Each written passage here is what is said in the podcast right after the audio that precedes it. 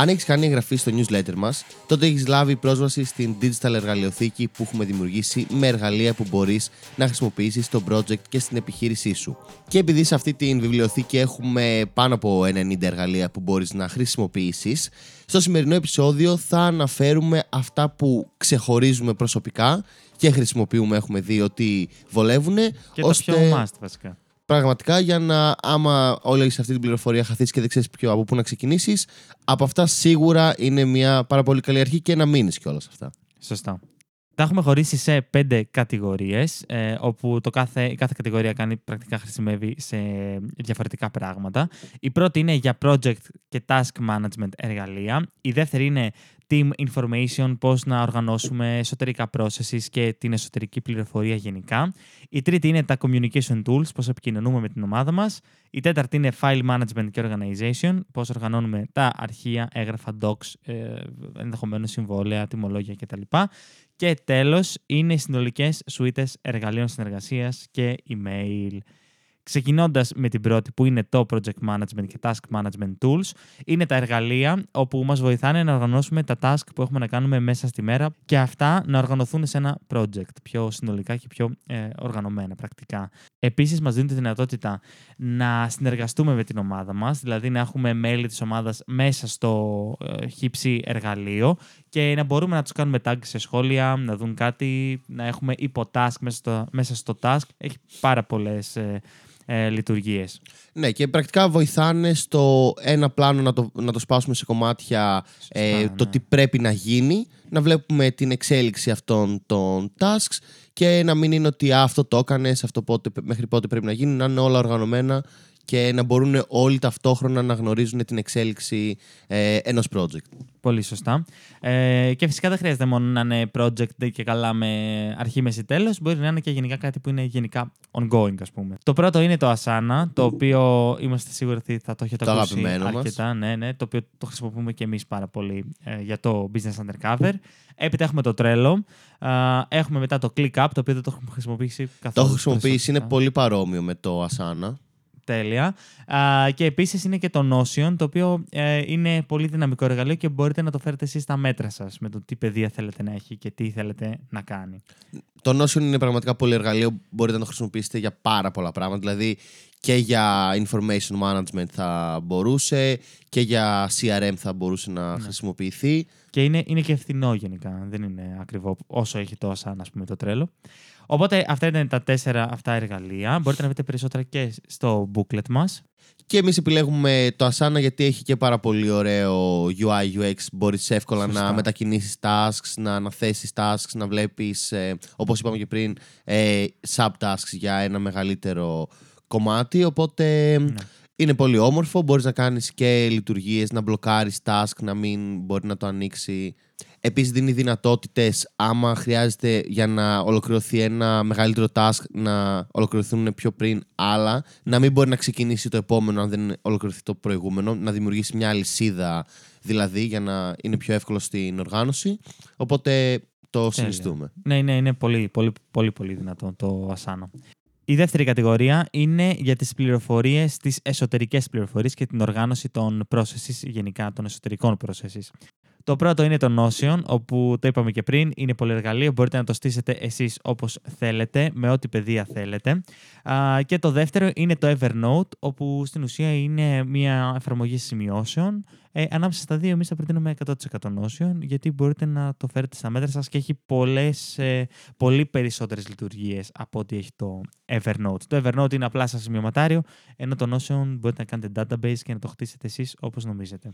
Και τώρα τι εσωτερικές πληροφορίες θα μπορούσε εκεί πέρα να έχει trainings, ε, κάποια booklets με τα brand guidelines ε, της εταιρείας ή κάποια συγκεκριμένα processes, πώς διαχειριζόμαστε ένα νέο πελάτη. Γενικά γνώση που θέλουμε να υπάρχει μέσα στην εταιρεία και στους νέους εργαζομένους αλλά και στους παλιούς να είναι εκεί πέρα όλα συγκεντρωμένα. Η τρίτη κατηγορία είναι τα communication tools, δηλαδή πώς επικοινωνούμε εσωτερικά με την ομάδα μας. Εδώ δεν χρειάζεται τέτοια καλά η ομάδα να είναι remote, να είμαστε απομακρυσμένα για να χρειαζόμαστε ένα τέτοιο εργαλείο. Γενικά προτιμούμε και η πληροφορία όταν συζητάμε κάτι να μένει κάπου και να μπορούμε να ανατρέξουμε. Και είναι και πιο άμεσο από το να στείλω mail. Πολύ σωστά. Πολύ, πολύ σωστά. Θα μπορούσαμε να πούμε ότι είναι πιο εξελιγμένα messaging apps. Δηλαδή έχουν, έχουν threads, έχουν πολύ, πολύ περισσότερα πράγματα. Και ειδικά και στο Slack και εκεί πέρα έχει πρόσθετες λειτουργίες. Μπορείς να βάλεις και bots να Σωστά. σου θυμίζουν πράγματα, ε, να κάνεις integration με το Asana ή με άλλα εργαλεία ώστε και εκεί πέρα να σου έρχονται ειδοποιήσεις. είναι το Slack, ok, είναι νούμερο ένα.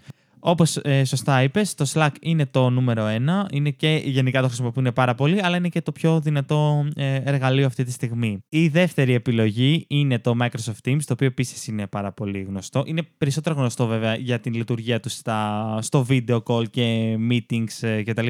Ε, παρά στο messaging κομμάτι, όπως είναι το Slack δηλαδή. Α, είναι μια καλή επιλογή επίσης. Και ειδικά ναι, άμα η εταιρεία έχει όλη Όλη τη τη σουίτα της Microsoft, ε, προφανώς βολεύει να Θα έχει. πούμε μετά για τη σουίτα. Είναι το τελευταίο category, αλλά είναι πολύ σωστά. Η τέταρτη κατηγορία είναι διαχείριση αρχείων και οργάνωση αρχείων. Ε, γιατί η οργάνωση, έχουμε πει, είναι ότι είναι πάρα πολύ σημαντική να υπάρχει, ειδικά σε μια επιχείρηση. Ε, οπότε τα εργαλεία αυτά είναι σίγουρα το Google Drive, το οποίο είναι πάρα πολύ γνωστό και πάρα πολύ δυνατό. Α, υπάρχει και η σουίτα συνολικά της Google, α, το οποίο θα το πούμε αμέσως μετά. Ε, όμως είναι πολύ, πολύ δυνατό το Google Drive. Μπορείτε να βάλετε δηλαδή και την ομάδα σας, να κάνετε tag μέσα στα Google Docs, να, να κάνετε πάρα πολλά πράγματα. Να μην χρειάζεται να υπάρχουν αυτά αποθηκευμένα προφανώς πλέον σε φυσικούς δίσκους Ε, είτε βέβαια, ναι. στον υπολογιστή και να έχετε κι εσείς πρόσβαση από οπουδήποτε. Ναι. Ναι, ναι, ναι. Και για λόγους ασφαλείας, αλλά και γι' αυτό να, να έχετε πρόσβαση από οπουδήποτε. Η δεύτερη επιλογή είναι το Dropbox, το οποίο είναι και αυτό πολύ δυνατό στο κομμάτι των ε, επιχειρήσεων και έχει κάποια ο- ωραία εργαλεία. Α, και η τρίτη είναι πάλι για τις ε, επιχειρήσεις που έχουν την σουίτα της Microsoft, έχουν πρόσβαση και στο OneDrive, το οποίο επίσης είναι πάρα πολύ καλό ε, εργαλείο. Σούπερ. Και πέμπτη κατηγορία πάμε να δούμε για τις σουίτες. Σωστά. Οι σουίτε εργαλείων πρακτικά είναι αυτό που καταλαβαίνουμε. Είναι, είναι, μια, είναι μια οικογένεια ας πούμε, από πολλά προϊόντα και υπηρεσίες που προσφέρουν η Google και η Microsoft ε, συγκεκριμένα. Α, στην ουσία ε, είναι όλα τα εργαλεία που έχουν, το OneDrive, το Google Drive, το Gmail, όλα αυτά είναι διαθέσιμα στους α, απλούς ε, πελάτες, στους χρήστες πώς είμαστε εμείς, αλλά όλα αυτά τα προσφέρουν και σε ένα ε, συνολικό πακέτο, το οποίο η Google νομίζω το λέει πλέον Google Workspace, η Microsoft το λέει Microsoft 365 ή Office 365 παλιά. Α, και είναι και η τρίτη επιλογή, θα την πούμε πιο μετά, το Zoho.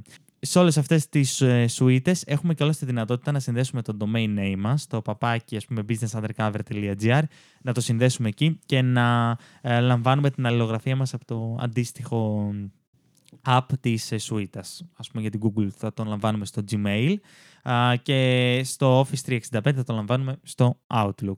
Ε, είναι δυνατά αυτά τα εργαλεία και γενικά αξίζει να επενδύσεις μια επιχείρηση, ειδικά όταν έχει πολλή επικοινωνία μέσω email, γιατί ε, τα φίλτρα spam και τα λοιπά είναι πιο εξελιγμένα και ε, έτσι όταν στέλνουμε mail η πιθανότητα να καταλήξουμε στο spam είναι, είναι πολύ πιο μικρή. Άρα ε, έχουμε η πρώτη επιλογή είναι το Google Workspace, η δεύτερη είναι της Microsoft, το Microsoft 365, Office 365 και η τρίτη είναι το Zoho, το οποίο Zoho είναι πιο οικονομικό ε, συγκριτικά με τις ε, δύο άλλες επιλογές, όπου επίσης το χρησιμοποιούν ε, αρκετές ε, επιχειρήσεις και είναι και αυτό μια ε, αξιοπρεπέστατη επιλογή.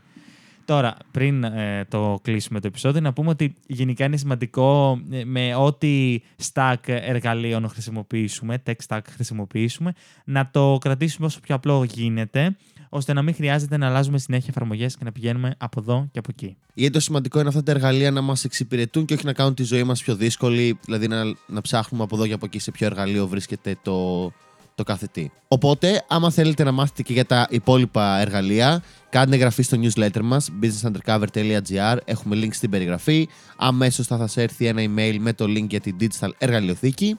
Και φυσικά buplus.gr βρίσκεται αποκλειστικό περιεχόμενο με τους καλεσμένους μας και μας βοηθάτε να κρατάμε το podcast χωρίς διαφημίσεις. Ευχαριστούμε πολύ και τα λέμε την επόμενη Τρίτη.